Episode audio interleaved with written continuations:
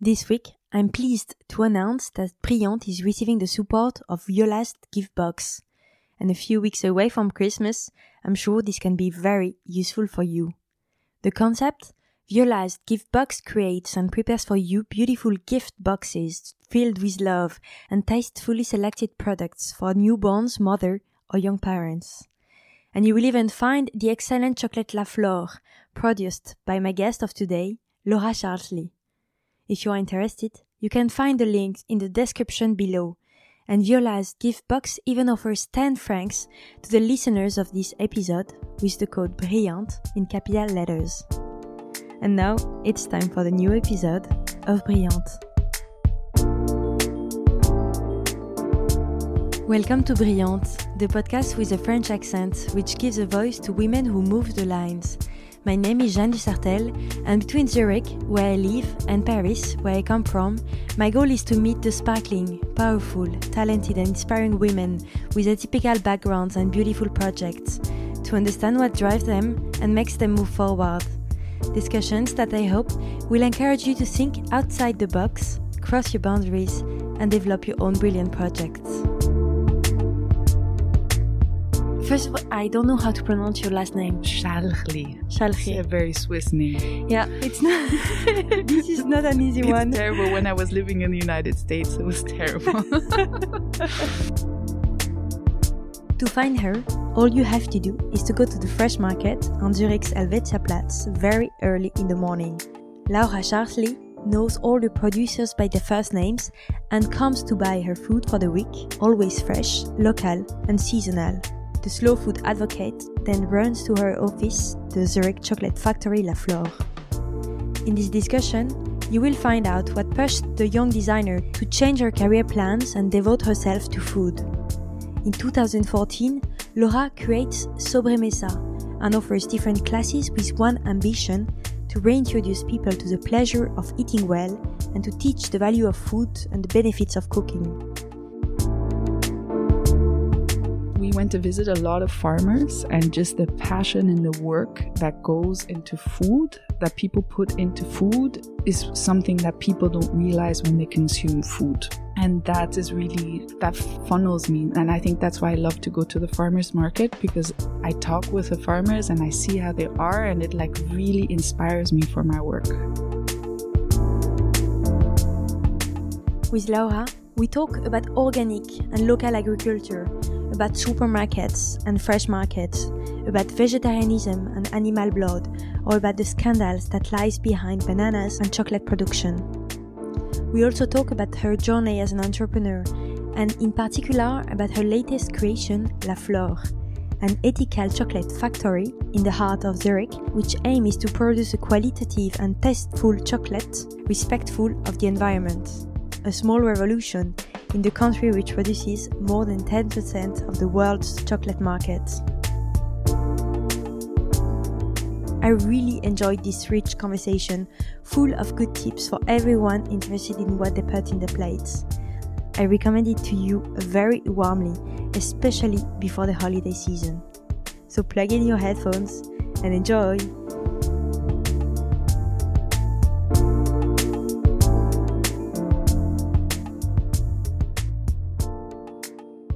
So, dear Laura, thank you very much for accepting my invitation. I'm super happy to have you.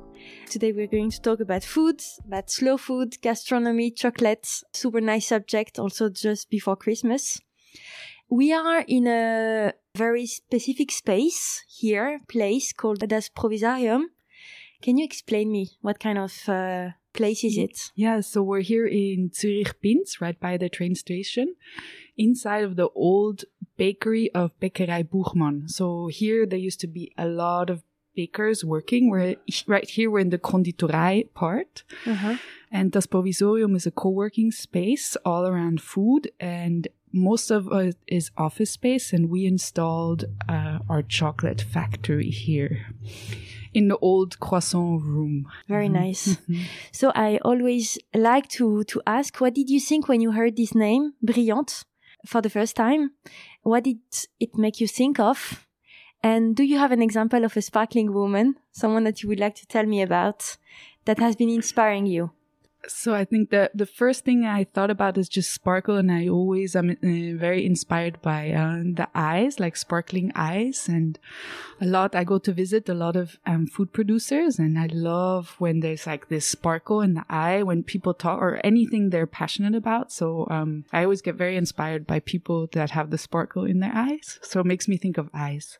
And then a woman, I feel like I go through phases, and I always, at the moment, I'm really into and I've been following her and reading about her and watching her, especially because of the I want to see her, is um, Elisabeth Kübler-Ross. She's a Swiss who studied medicine and then moved to the United States, and she was really researching death and life after death. Uh-huh. And she did um, Sterbebegleitung. So she accompanies people in their last moments before they die. Okay. and especially kids. And she did a lot of research about it. And i think i'm a little bit influenced by this year by corona and death because death is kind of so close. I mean it's always here but it's just you know the fear that is around. So maybe that's why i found her. And i'm just like she talks about death in such a beautiful way. And she totally took my fear of it because she says it's so beautiful and she's actually more scared of life than of death so her work is very inspiring and I just discovered her now this summer. So she's at the moment for me the, the woman that's inspiring me. Very nice. So, um, can you tell me a bit where were you born and raised? Yeah, give me a quick overview so we can we can understand a bit more who you are.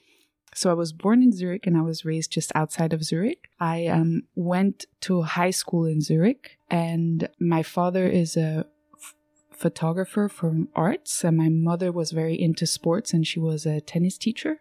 So I grew up between these two worlds of art and sports. So, food was not a topic at the time. Not at all. And pe- a lot of people think I come from this very romantic background, but actually I grew up with fischstäbli, fettig pizza, and I mean we enjoyed food, but it was never the topic, and it was not health was not at all um, the focus. So, how did you get interested into the, into this topic? My grandparents lived in Italy, and every summer and every vacation I went to visit them. So I was with them for four to five weeks in the summer. And we were so many people at the house that there was always um, somebody from the town that came to cook for us for lunch. And we really, I got into that Italian culture, not by going into restaurants, but really eating the primo piatto, secondo piatto, and that sitting at the table and that Italian way of enjoying food. I always had a glimpse of in the summer. So I kind of knew the flavors and I knew, but in my daily life here back in Zurich, it was all back to fischstäbli, Platzli, and things like that. Such a crazy transformation now. Actually, I, then when I moved to New York, I moved to New York when I was 19, and then I really started to see the food and the food system. And in the United States, you have such extremes in the food system that then I started to pay attention to it. yeah, because you actually moved to New York for your studies. Uh, you were studying design and working a little bit in the field a few years. Uh, why did you decide to study design in the first row? I grew up with a lot of art. My dad being an art photographer, so he photographs for uh, museums, collections, but also for artists. And when I uh, discovered design, I discovered ah, aesthetics can also have a functionality because I just knew aesthetics, visual, how beautiful it is, you know, how what an impact it has on. But that design has a, f- a functionality to it, and I felt very drawn to that. Uh-huh. So I studied design management. At that time, you wasn't able to study that in Zurich, or in, now you can study it in Zurich and in Luzern. But I saw that university, and I just knew like I want to go and study this. And I saved a lot of money. I after the Handelsmittelschule, I worked for a year. I put a lot of money aside. I was very determined. I don't know where I have that drive from, but I was just like, I want to go to New York and I want to do this. So A- and mm. what what did you want to become after this? What was your dream? The kind of job that you would have done? I never really, and I still don't have those like very strong goals. I really uh-huh. believe in, I think in the beginning I didn't realize, but I just let myself go. I think if you just pay attention in the moment you are, the next step always comes. And if you plan too much, I think I would have, I mean, I would have never thought in my life that was, I was going to be part owner of a chocolate factory in Zurich. You know, it's not part of my life, life So- plan So it's at all. You you let it come like this. Yes. Yeah, very nice. So when you were in, in New York, were studying design, you discovered that the food system was completely different Mm-hmm. and you actually started working in the gastronomy there. How did all this occur? Yeah. Were you already thinking that it could actually become something more and more interesting to you? So I didn't, I never earned enough money working in the design field. So on the weekends, Friday and Saturday evening, plus working a full time job, I worked in like, that's the very American thing to do. You don't earn enough. You have several jobs. So I was working in, in, in restaurants and I loved it. So I really followed my interest for food. But on the same time, I really got interested in the sustainability part of food and why is it like in the United States, you have a lot of so-called food deserts and places where you don't the obesity is very high and you don't have access to fresh healthy food. That was um the beginning of 2000 so a lot has changed and there's a lot more community gardens and there's a lot um, different initiatives but the distribution of, of good food is really, really bad in the United States. And also that, you know, in New York, it's cheaper to go out to eat than it is to cook at home. I mean, already that idea is so strange. Which is, it's not only in New York, like everywhere in Asia, for instance, it's, it's also the same, I, Yeah. thi- I guess.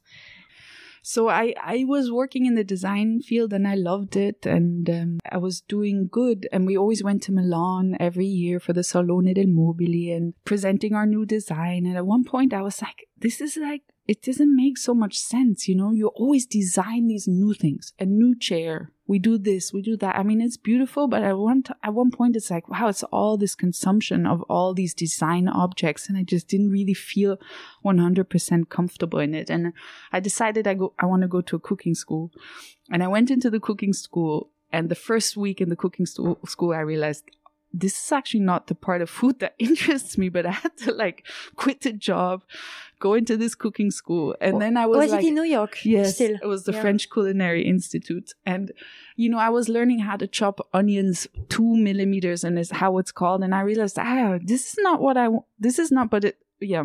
So, and then I discovered. So maybe you need to know also these parts to kind of be legitimate. Yeah. And I've done different stages. So I was following um, this pastry chef, this vegan pastry chef, and I was going with her into different restaurants. I was getting experience with um, vegans, um, sweets, and um, I was working. But I, then I realized, okay, I, I think it's an, I need to know this knowledge because what I learned studying design management is that in order to create a like a beautiful design of something i need to understand a little bit the craft of a graphic designer or i need to understand a little bit the craft of an industrial designer and i need to understand the client.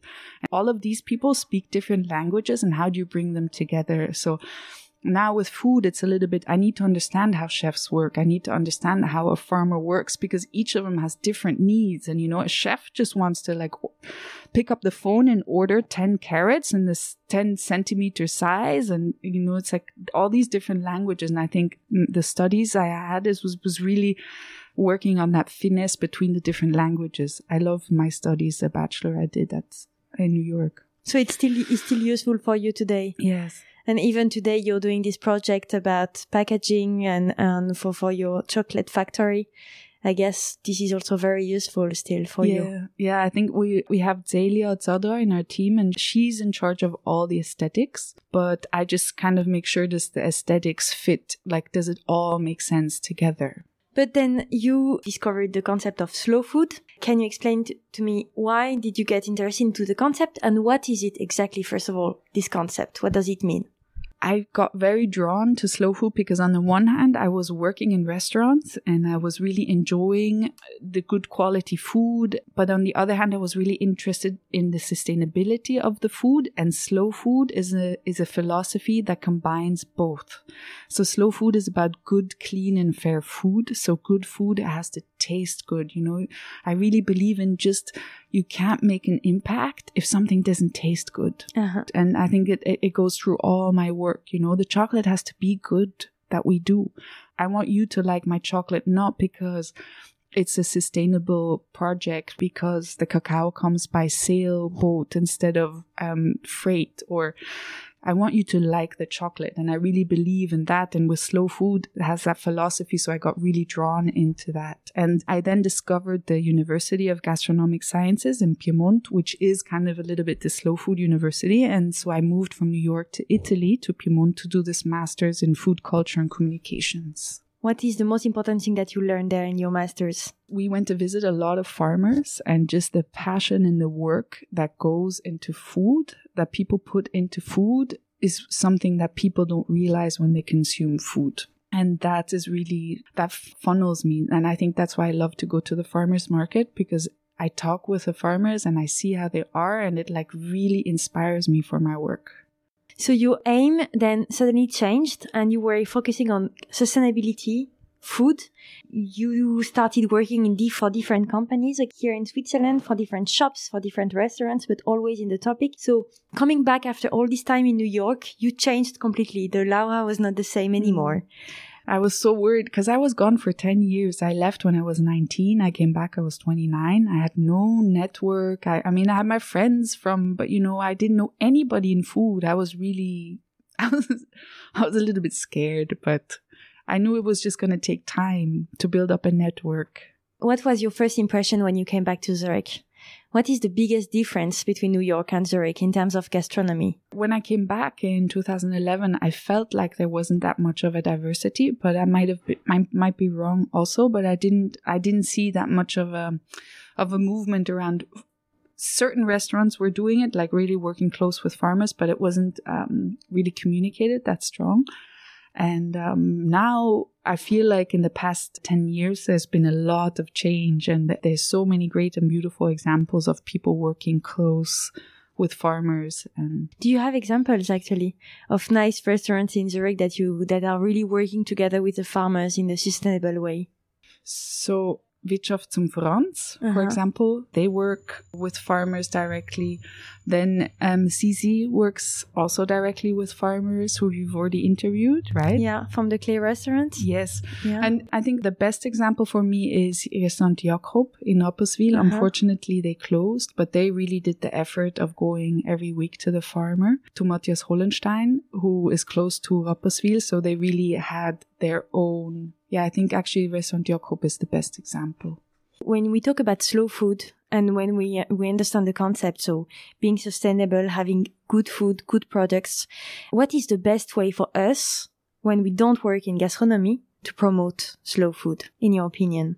To start cooking, to mm-hmm. start paying attention what you buy and to start cooking. I think we really can make an impact if we start cooking and people think I have a lot of time to cook and that I cook great things and it's not true. I, I cook very simple. I buy just, if you buy good things from the market, first of all, they last long. So you never have to worry about that. You have to throw them away or that they go bad in the fridge and they're very simple to cook. You know, you make nice salads. Now in the winter, I make more oven vegetables. Like I just put everything in the oven I mean, I buy all the different vegetables, onions, garlic, potatoes, pumpkin. I just cut it all and put it in the oven, make like a sauce with it, or very simple. And uh, if you buy a good piece of cheese and a good piece of bread and good vegetables and herbs and things like that, you really don't have to spend a lot of time cooking. So if I, if I mean you can make an impact by cooking, I don't mean like you have to start making these huge menus and, uh-huh. but that you can just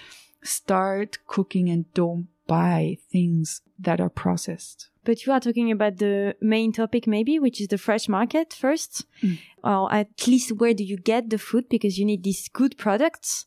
Yeah. So you are really involved in this fresh market. You are promoting them. You made some tours on the fresh market. Uh, I saw some interviews of you on the fresh market in Helvetiaplatz. Since when are you so aware of the importance of the fresh market?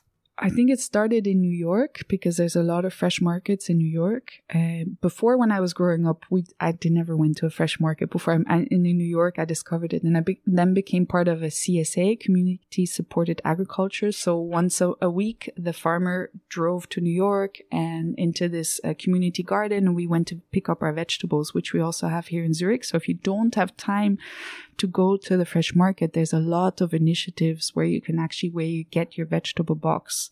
in the community supported agriculture uh-huh. way. But there is something very beautiful in going to the fresh farmers market. And yes, it means you might have to get up a little bit earlier. You have to take your vegetables along to work, which I do. But there's great ways around it. And I promise you, there's nothing more beautiful to start the working day to go to the market. There are some markets here in Zurich, but there are not so many. Mm-hmm. Coming from France, I, I really see the difference. Yeah. And I see that people are not really, it's more like kind of a certain type of person or people that have time or people that consider that they have time, as you say, because everyone could find the time. And I mean, also the fresh markets in the center of Zurich are often during the week. There are not so many during the weekend. And uh, why is it like this? Why do you think it's something that's not so developed here? I, I don't know why there's and there's been initi- initiatives at Sihlcity. They're doing what I don't know if it's still going on. It to build up a market takes time, but I there's 11 markets in Zurich per week, so there is quite a few markets. Sometimes they're very small. I don't know why there's not that many markets because there's there is farmers around, but it is we, ha- we and they are so close actually. Farmers are just at the just at the doors of the city. Like Mhm. even inside the city sometimes there are farmers which is which is something so specific also to switzerland. But there is, even if you think there's a lot of like small, cute farms, there actually aren't that many around. I mean, I think we always have to also have to remind myself that I am very much in a bubble. And sometimes on Saturdays, I go into Letzipark and I watch what people buy just to get myself back on the ground because people buy very industrial, the cheapest food. And then I always know I still have a lot of work to do. But going back to the farmers, there's not, I don't think there's that many farmers who really grow a diversity of things that they can go to the farmers market and most um, stands at the market are people that go to the Ongo Med and buy things there. there is one thing that I, I think is still difficult for most people is that it's more expensive to go to the fresh market and even vegetables can be more expensive Especially if you buy things from people that bought it from other people. yeah Everybody has to make money off of it and then the price is higher. But you also, it's always a question, what is the real price of vegetables and fruit? And in in the supermarkets, the margin that they put it's a vegetables and fruit is a Lokprodukt. So they don't need to they make money with the toilet paper, with the dishwashing soap and things like that. So the prices you have, you cannot compare the kilo prices of fruit and vegetable when you go to the market because that's not the real price. If you go to a stand and you buy vegetables directly from a farmer, that is the real price they need. There's no marketing costs. There is no transportation costs, you know, and the salary of a farmer is extremely low. I think it's, they start at 3,800 francs and we go to the market and we say, Oh, the vegetables so expensive.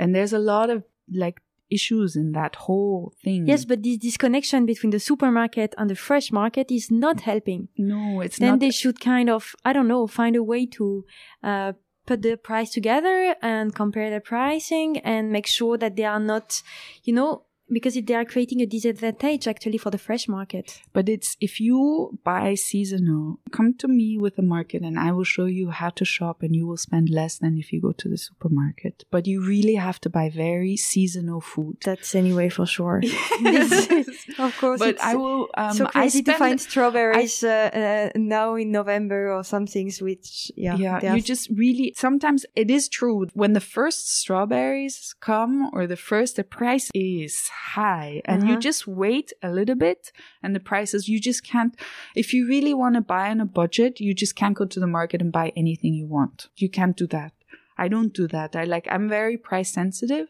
and like I really pay attention, but I really feel like I spend much less in the market. and your your money is well spent Yes, because the money goes directly to the people that produce the food. we're talking about what to buy, when to buy it and stuff. There are these kind of dilemmas that come all the time that people ask again and again. And I would like to ask you again and again.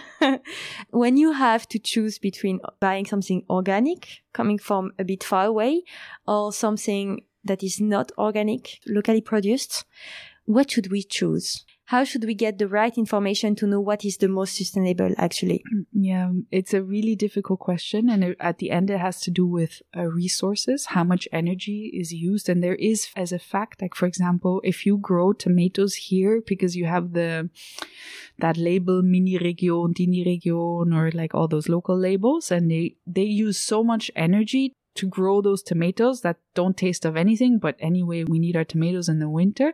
actually uses more resources than if a tomato comes from south of Italy with yeah, a truck. you'd rather come with a truck so the transportation is a whole is a tricky thing, and um, it's it's really about resources. And I think the best thing you can do is buy things directly from the producers. And it takes a little bit of effort, but there's a lot of organization. There is Gebana, there is Crowd Container, there are the markets there. If you don't have time, there's a lot of companies where you can order online, where you can have things delivered, where you can go and pick up things. Like there is no excuse to buy directly. Crowd Container, you can have great products from Sicily, from India. Like they have great and beautiful things. And I think you can have things from far, but you need to pay attention. How does it come? Where does it come from? And how is it like through how many hands does it go? And what's the transparency? If you buy a product, like, is it written the farm where it comes from? And that goes right then to me into the chocolate. If you buy a bar of chocolate, do you know where the cacao comes from? Yeah, because I saw a quote from you from 2016 where you were basically saying that it doesn't really make sense to be vegetarian or vegan when you actually eat chocolate or bananas. Yes. Can you explain me a bit why why did you say this? Uh, because uh, wait, so I was uh, so I was saying it doesn't make sense to be vegan if you uh, if you eat things from afar. If you eat things that Bananas and chocolate are quite specific also because Yes. they, there is child work involved. There is, uh, they, they are, these are two goods that are really, um, controversial and that are, yeah, I there are think that- many scandals behind. Yeah, I mean, it's the first thing, the first image that comes to my mind is um, when last time when I was in Ecuador, what really like broke my heart is like seeing the banana productions and seeing how industrial and with the chemicals and the people working on that those farms are like they're like dressed that they're in a chemistry lab like in all white and they're like spraying stuff everywhere and it's like for us to eat these bananas like i i just like for me, banana is like the symbol of our culture. Like we have to ha- eat our banana makes me so upset. On the other hand, I have friends in Uganda have this beautiful book. Um, I, will show it to you afterwards. It's about banana varieties. It's so beautiful. There's so many different banana varieties. And just in Uganda, there's like 30 different banana varieties. So you can't just say banana is bad. But the way we, um, I think it's 11 million banana boxes that are exported daily out of Ecuador for our consumption. Like even here in Helvetiaplatz, I can buy the stupid bananas that don't taste of anything and they're so cheap. It's true that it's so crazy. I was talking about strawberries, but actually during the, at least they are not strawberries the full year in the supermarket. Yeah. But bananas are full year in the supermarket and they, they are the cheapest, the cheapest fruit that you can find. So So I know, I think eating with less animal products, uh, I think is really important and we all have to do it for the environment, for the health and also for, for the animals, for the animal healthcare. But I feel that there's been a lot of change in people that I know that are very like um, vegan focused, like Laurent Wildbolz, and she pays a lot, a lot of attention on where things come from and seasonality. So just, I think there was at one point I just I'm a little bit sensible to the people that eat vegan but don't really pay attention where, where things comes from. comes from and the resources that are used. And I mean, we all see those images of the farmer workers in Spain and the you know the things that are happening there. There's always we we read about it constantly, but then we still go to Copomigo and we buy like the Spanish vegetables. And that to me, this doesn't make so much sense. I agree. Yeah. so you are, so you are not vegetarian. No. we understood. We are going to come back to this after, but so coming back to Zurich, as we said, you've been gathering some years of experiences in different shops and different places where you were always working with uh, around sustainability and food. If you had to pick one thing that you learned as an employee, what would you say before turning to entrepreneurship? What I learned is if I would have my own company, how I would deal with my employees and just not seeing employees as kind of a machine, but more as a human being, and that every person needs a little bit different needs. And if I come five minutes late to work, that doesn't mean that I don't do my work well. And I always felt very limited by a lot of the rules of being an employee. So I always knew that I want to change things if I myself have a company. So you decided in 2014 actually to launch your own company called Sobremesa. So I guess it was then coming from this need of freedom maybe or I grew up already in a family of uh, like my dad had his own company, so I like growing up in an environment where my dad is um, freelance and he has his own studio. I when I started to work as an employee, I felt I was like, oh, it's very limiting and inhibiting. Mm-hmm. so I actually knew it was for me very natural that I would have my own. I never really thought about it. It happened automatically. And I knew that fear of starting your own thing, I think growing up with it and seeing that every month the income is different. And sometimes my dad was just like spending and buying gifts and the next month he just didn't have anything. And you know he told us he's like hey look i just like now don't have any money. And then, i have the same father. So but what i did learn i am much more i save much more and i'm way way more careful than my dad because my dad was just a bon vivant and just when he had it he spent it and it was great. And i'm and growing up as kids it was great but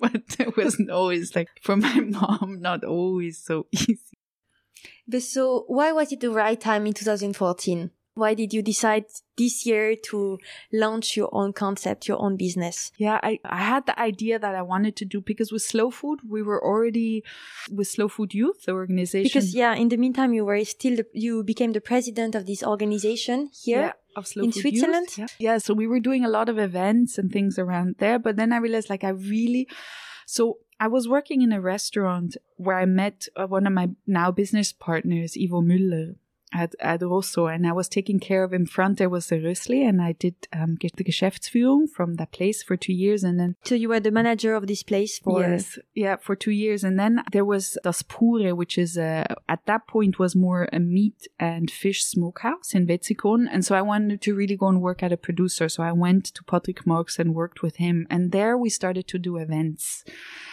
in his smokehouse and I really loved the fact of like bringing people into a production place and and the impact it had on the people. So I really started to work more on events and I had so many ideas on things. And I still have you know like the, the thought like I want people to eat more pulses so lentils and beans. It's such a healthy thing. It's very sustainable and it's so delicious. If you can see the variety of what one can do with it. And in Switzerland, it's everybody thinks like, ah, oh, Linse. And it's like, but there's so much more. So I was like, okay, I want to do a workshop on this, but I have to find people. So the thing about Sobremesa is always that I find people. so this actually comes back to your podcast. My rule is that I do workshops with people that have sparkle in their eyes when they talk about their subject. It can be spices, it can be herbal tea, it can be normal tea, it can be any. I feel like there's, and through food, you communicate so much and there's so much to learn. So, so as you said, then you launched your concept, which is called Sobremesa, mm-hmm. which is your company. So it, it's based on these classes that you give yes. in the beginning. So you, as you just explained, you are, you are giving some different classes. You have also different topics, uh, also like natural wine, spices. Um, yeah, cooking with spices because there's a lot of good impact. Yes. And um, I got supported by Bachsermärt, which is a great organization, and they they were going to open up a new shop in Kalkbreite. And they came to me and they were like, "Hey, Laura, would you be interested in doing workshops?" And then I was like, "Well, yes, but I want to have my own company." So we started like a shop in shop inside of the Bachsermärt. There's a eight meter long table. So on the weekends and after the shop closed, we took everything away from the vegetable counter and we started to do workshops in there.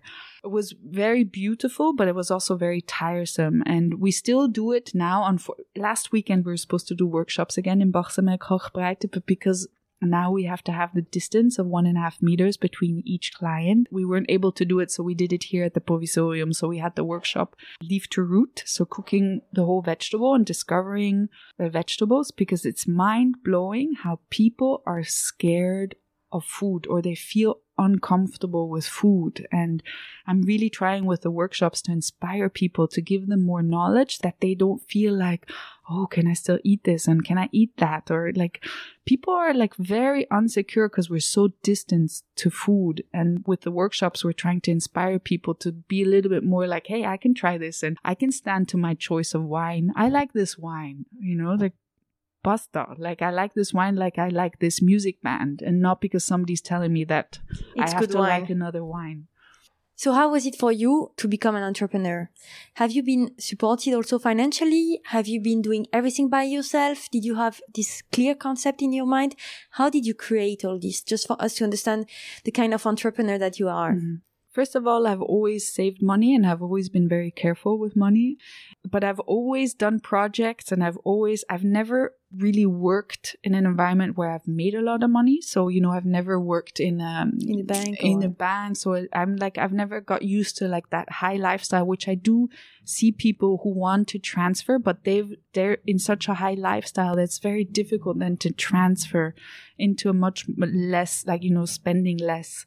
But I started Sobremesa because I already got the space. I got supported by Bachsermärt. I didn't, I had to buy a couple of things, but it wasn't very, and I was also working on the side. So in the beginning, I was always doing this part time. And at one point, it was working and I was able to pay myself a salary that it was very natural that I had to stop with the other jobs. But I did have, at some point in Zurich, I had three jobs at the same time while I was building up. Before Sobremesa, I was also doing a magazine called Hoppin, but then I Yeah. realized text is not my way of communication at all. it's workshops. And then Sobremesa, and then it, it grew. And now Sobremesa is so far that I have Emanuel Lobeck who does the Geschäftsleitung and he takes care of everything at Sobremesa. Just for me to to make sure, sobremesa comes from the Spanish expression. Yes. What can you explain a bit? What what does it mean? So What sob- is the concept? Sobremesa is in Spanish is this moment when you sit at the table and you already ate and you drank. Maybe you're like eat a piece of fruit or you have another like digestivo or you just it's that it's those Tischgespräche that happen in Portuguese. It means dessert, which is also nice. But I just that the table talks. When it can last for hours and hours, drinking more coffee or drinking Mhm. more and I wine. love or... those moments. I think they're very precious. So from all those classes that you've been doing, first of all, if you had to pick one subject that is really important for you, which one would it be? Oh. The one that puts the most sparkles in your eyes. Oh, I think it's the uh, Japanese fermentation methods with Christine. Uh-huh. Just because fermentation is a beautiful way of um, transforming food, keep for longer and making it more, much more nutritionally valuable. And this has a lot of cultural and history in it, and it gives you a lot of power. If you start to ferment yourself, it gives you as a consumer a lot of power. I feel And which which one is the, the most successful class? it's the Schöne Saufen class that I've been doing since the beginning. So it's the wine course Ah. that uh, Schöne Saufen, which means to drink more beautifully. Uh-huh. It's a course I developed together with Herzog und Fombach. It's Uh-huh. their they're um, wine journalists and they have their own agency by now. But when we started, they were still employed and they did their path very beautifully. And we've developed on natural wine, Swiss wine, sparkling wine. But the one that works the best is just a Kurzlegung wine, and we do it every month. And it's always fully booked. And it's just what, what the essence in this course is. Drinking wine is like listening to music. You have to find your own style. There's no right or wrong. Just because they say the French Bordeaux is the best wine doesn't mean that it has to be your flavors. It might be something that from Austria you prefer way more. Or,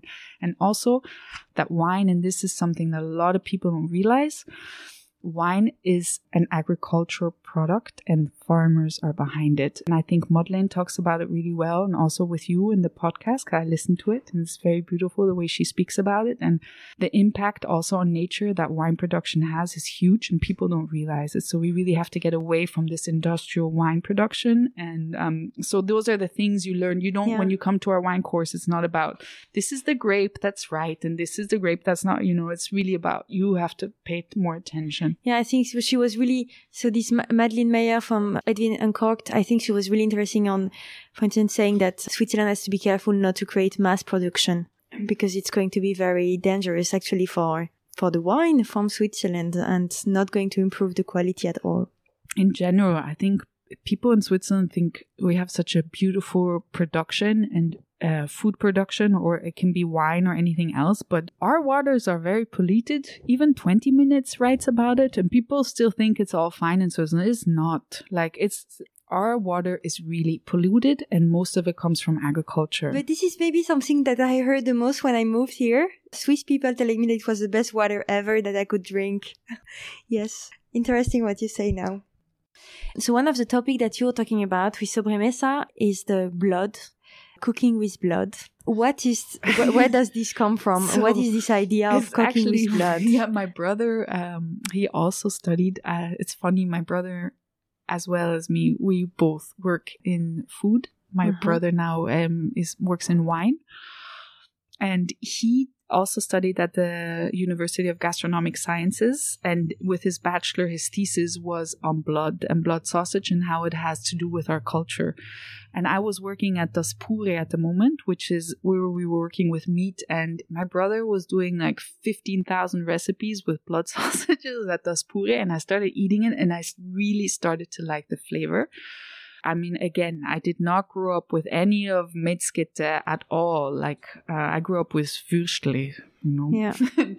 and um, my brother wrote this manifesto that I then took and I made it real because he did his thesis with it and I really liked the work so much that I was like I want to make this real. So I started to make dinners. I invited chefs to do these dinners, bloody spontaneous cuisine where I wanted them to work with elements of blood. I started to work two whole recipe collections. Um, on our on my website Sobremesa there's the whole recipe collection because my point is that blood is every day here in Zurich. An animal has several liters of blood depending which animal and there's a lot of protein in it. There's very little fat in it. It's actually a very healthy protein source. And we decide not to eat that because we're in such a privileged time that we can pick, no, I want to eat this protein, but I don't want to eat this protein, even if animal blood is thrown away. Liters and liters and because this the slaughterhouse in zurich is too small. They don't collect it. L- very large slaughterhouses collect it and they do other products with it.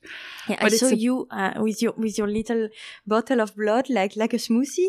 yeah, well, yeah, well, it's a very beautiful ingredient to cook with. And it's not, I'm not saying you have to eat blood, but it, this manifesto was really about just giving people a little bit an idea like, hey, an animal has more than just the steak part. There's also the blood, and it's a very rich nutritional source of protein. It's easy to cook with. And so I started to do all these recipes. And very beautifully is that it has the same properties as egg egg is a whole other issue um, on sustainability and production of chickens and eggs. So you can replace blood with egg, and you can use in brioche. You can, you know, I started. Crazy. So I started then to do these blood um, workshops, which we did at Metzg, and they were great. I loved it. I wish I would have time to do it more. And there's a very beautiful recipe from Rome, uh, sanguinaccio, or from southern Italy, where you cook blood with chocolate and it's like a pudding and you flavor it and it's very your eyes are going no but it's really delicious i had it um, a couple years ago and it really changed my uh the flavor it's a very it goes very well together No, I, I, I must say I'm not eating so much meat, but I used to eat a lot of boudin. So this, Ah, this, yes. uh, this actually these blood sausages, and it's, it's something really cultural in the end. I mean, in France, it's really known that you eat this with apple, and it's really common. And I have the feeling that here, indeed, people are not really eating this kind of sausages. So I think this is really something cultural. But that's true that I saw you also cooking some uh, ravioli with blood. Um, now you're talking about this pudding or replacing eggs by blood and stuff. And this is something that I guess you need to be really convinced yeah and before taking the blood and really, yeah. And I, then I did. I went to visit a slaughterhouse where they gave me the fresh blood of the cow, but they wanted me to come and see how the cow is killed first. And the Oh. same, I did it several times with pigs, and it gives you a whole other. I mean, I've, I was lucky. I, I mean, I only went to small slaughterhouses, but the people that kill those animals is very beautiful, and I recommend everybody who eats meat go and watch how the animals are killed, and then you will pay much more attention where you buy the meat from. I mean, it sounds a little bit crazy that I say it, but it's a very beautiful craft. The way the people kill Yeah. those animals, and When they're it's well very gentle with them. They're very respectful with the animals, and then they cut it open. And like the inside comes out. I mean, it looks like a piece of art. The colors and like it's incredible. when this is done in a respectful way and when it's like in a small places and because of course there are way more scandals and uh, Yes, and Yeah. the industrial meat production. of course and the Yeah. problem is that people just don't realize that it's actually an animal when they buy a piece of chicken because it's under a plastic protection and that it doesn't look like chicken and it doesn't look like a beef or Mhm. whatever and yeah No, that that kind of meat it really Yeah. breaks my heart. yeah Mm. So after four years working for Sobremesa, you are still actually working with Sobremesa, but in 2018 you developed the next project. This time it's not blood anymore, it's it's chocolate. So you developed your chocolate manufacturer called La Flor. Where did the idea come from? Actually, I started working on La Flor in 2014 or 2015 together with Celia Zadra, who I met when we did a pop up called Wood Food, and she did all, all the graphics for it and the book. She then did uh, Wood, the Wood Food book, and I really enjoyed working with her. And we had this idea that we wanted to do a transparent chocolate factory in Zurich, that where people can really understand the craft of making chocolate and giving transparency and respect to a product that has come very industrial in Switzerland. And the team grew. It took us a long time to build up this company. It was also much more like Sobremesa. I started with no, I mean, I started at GmbH. I started, my mom lent me 20,000 francs. I opened up the GmbH. I gave her the 20,000 francs back, which I think now you cannot do anymore. But I started very low budget with a couple thousand francs. La Flor is a whole other story. We're in AG. We're four people in the founding team, two women, two men. So Celia, me, and then Heini Schwarzenbach and Ivo Müller from Rosso, who I used to work with years ago.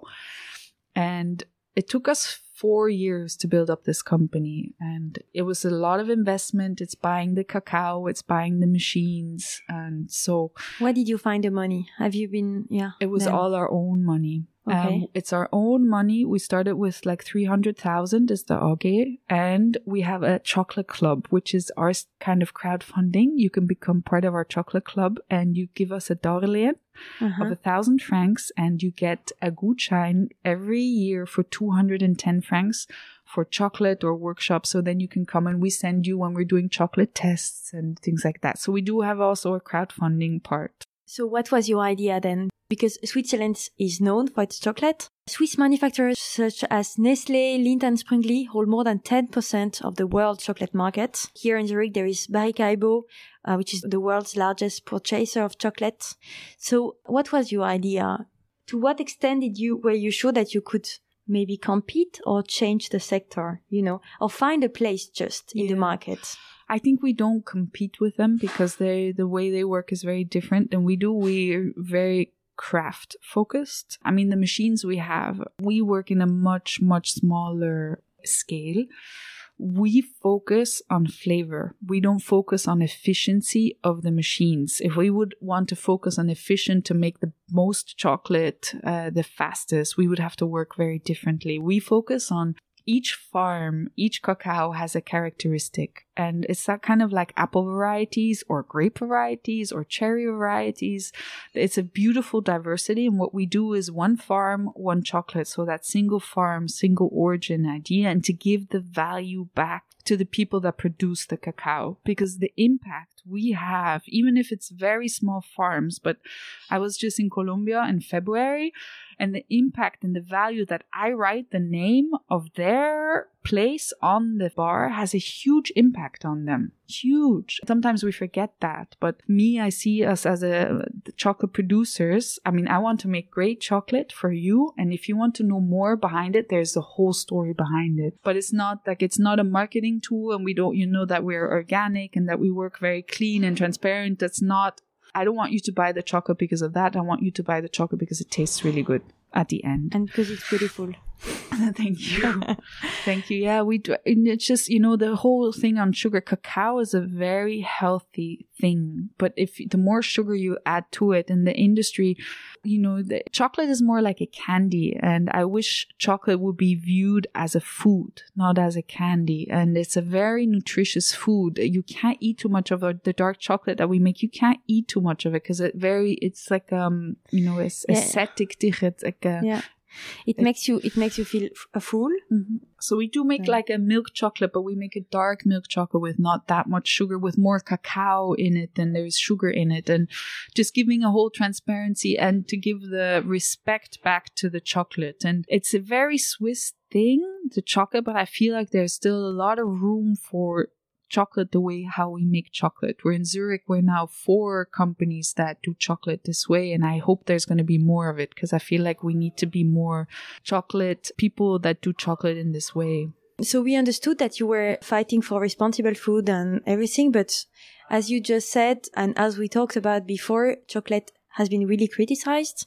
There is a lot of scandals behind, so for the environment. So there are hectares of forests that are destroyed, for instance, in Côte d'Ivoire because of the chocolate manufacturers and some of them are here in Switzerland pretending to, to make a fair chocolate, but actually using these protected forests and protected spaces. There are also a lot of social scandals, like people working in chocolate industries are not paid enough. Children are working and, uh, yeah, there are a lot of abusive situations.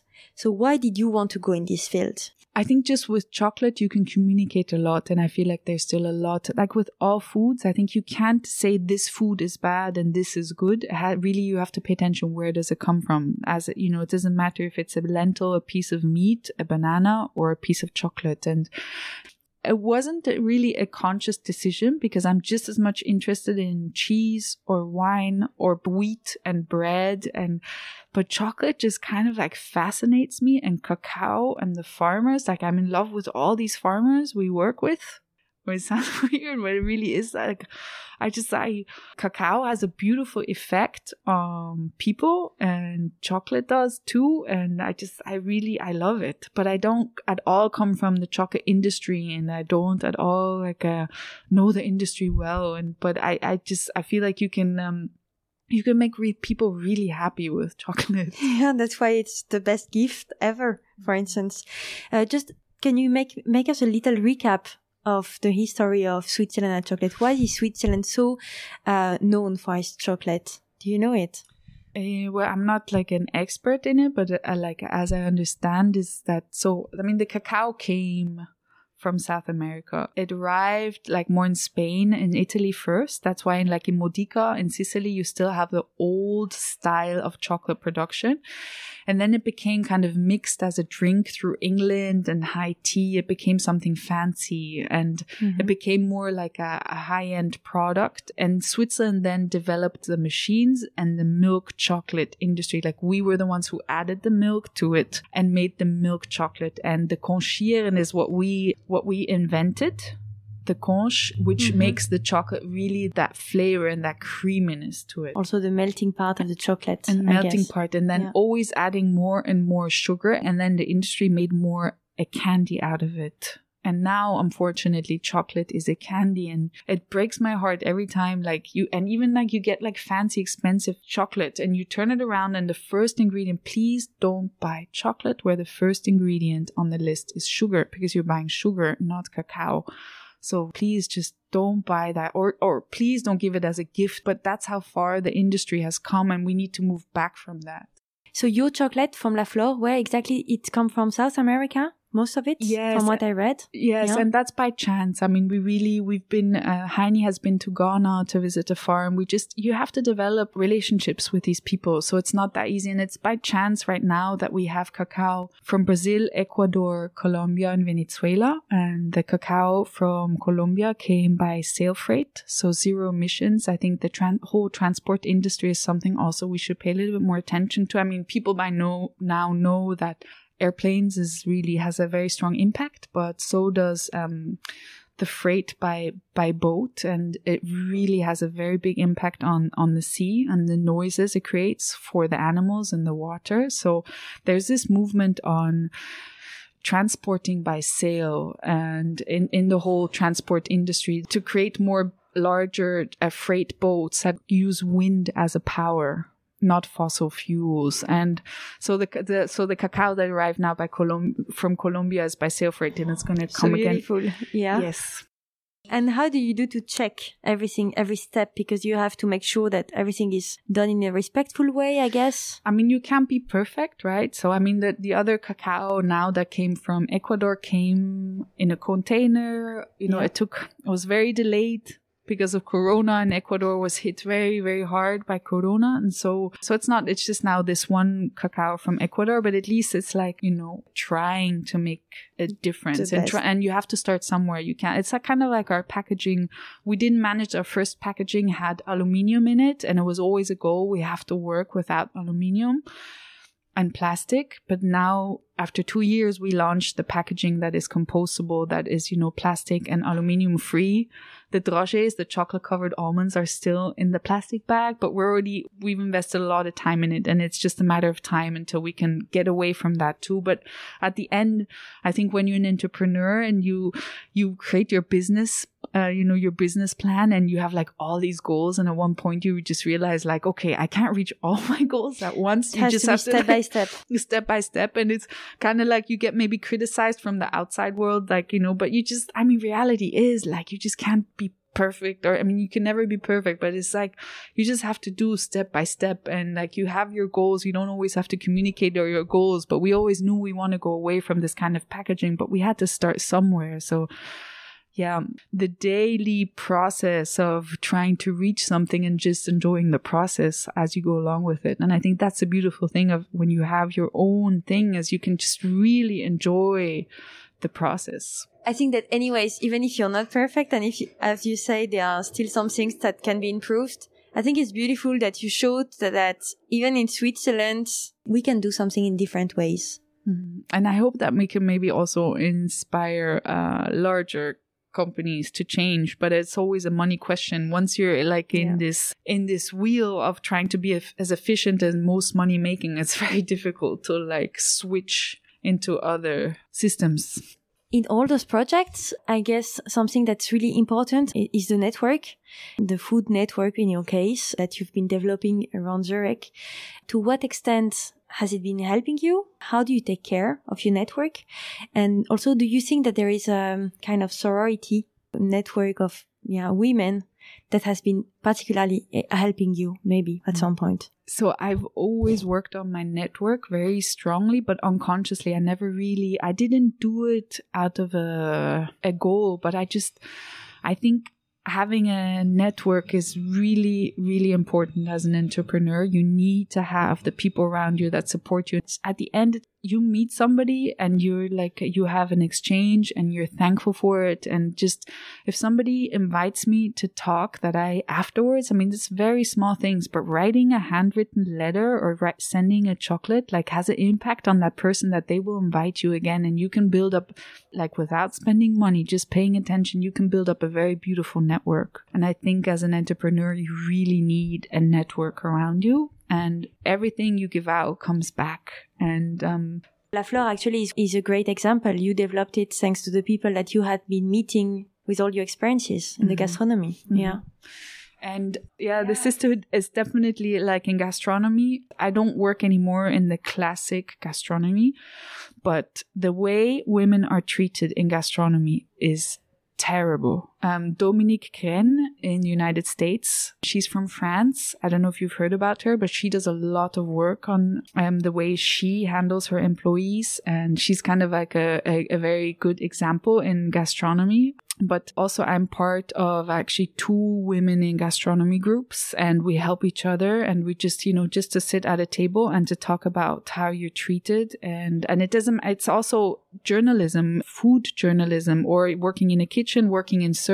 I mean, it's really, Everything is You- still in the hands of men? it's not, what no, is it's not it exactly? in- no, I mean, if you work like I worked a lot in service, so the way you're treated as a woman when you serve food is really, I mean, I could list you so many examples. It's incredible. But then also working in the kitchen, just the comments because the kitchens usually are very male dominated.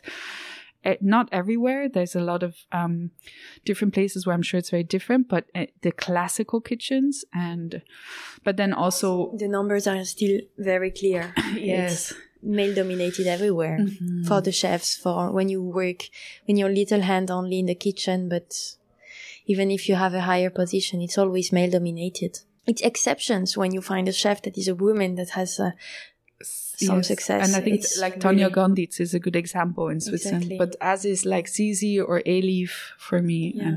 there's several. yeah, but Mhm. few. Yes. very Yes, few very compared few. to the amount That's of true. restaurants that you find in Zurich.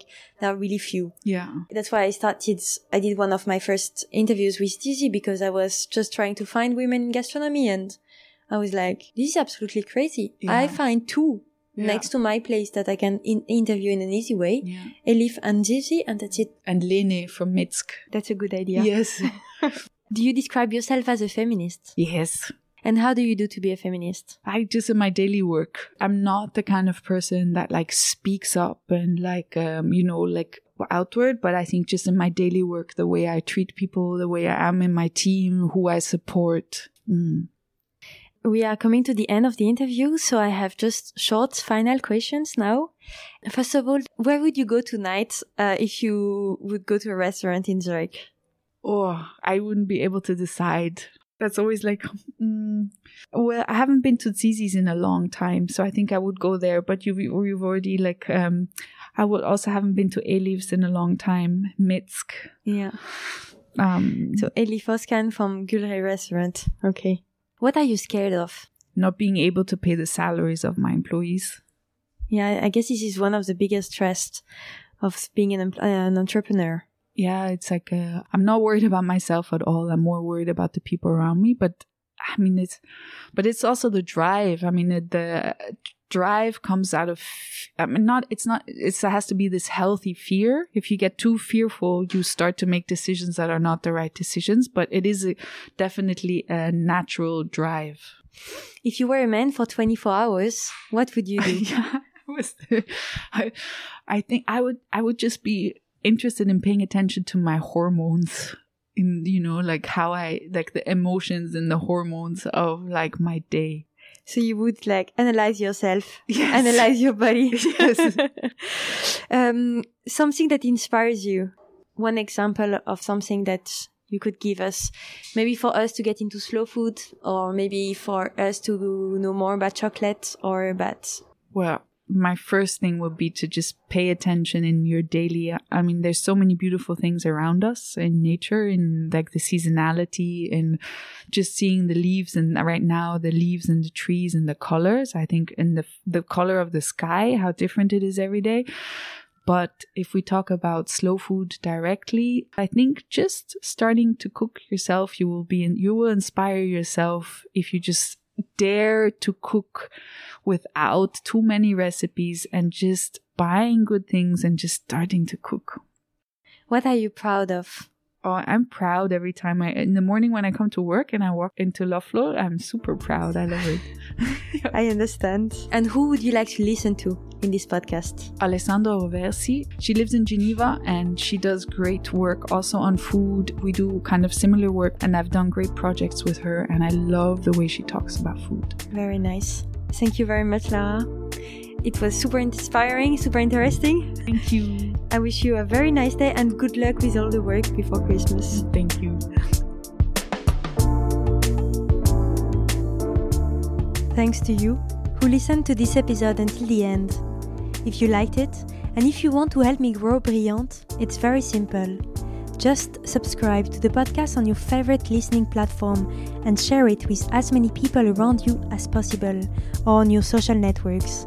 This is really a great help for me. Merci à toi et à bientôt sur Brillante.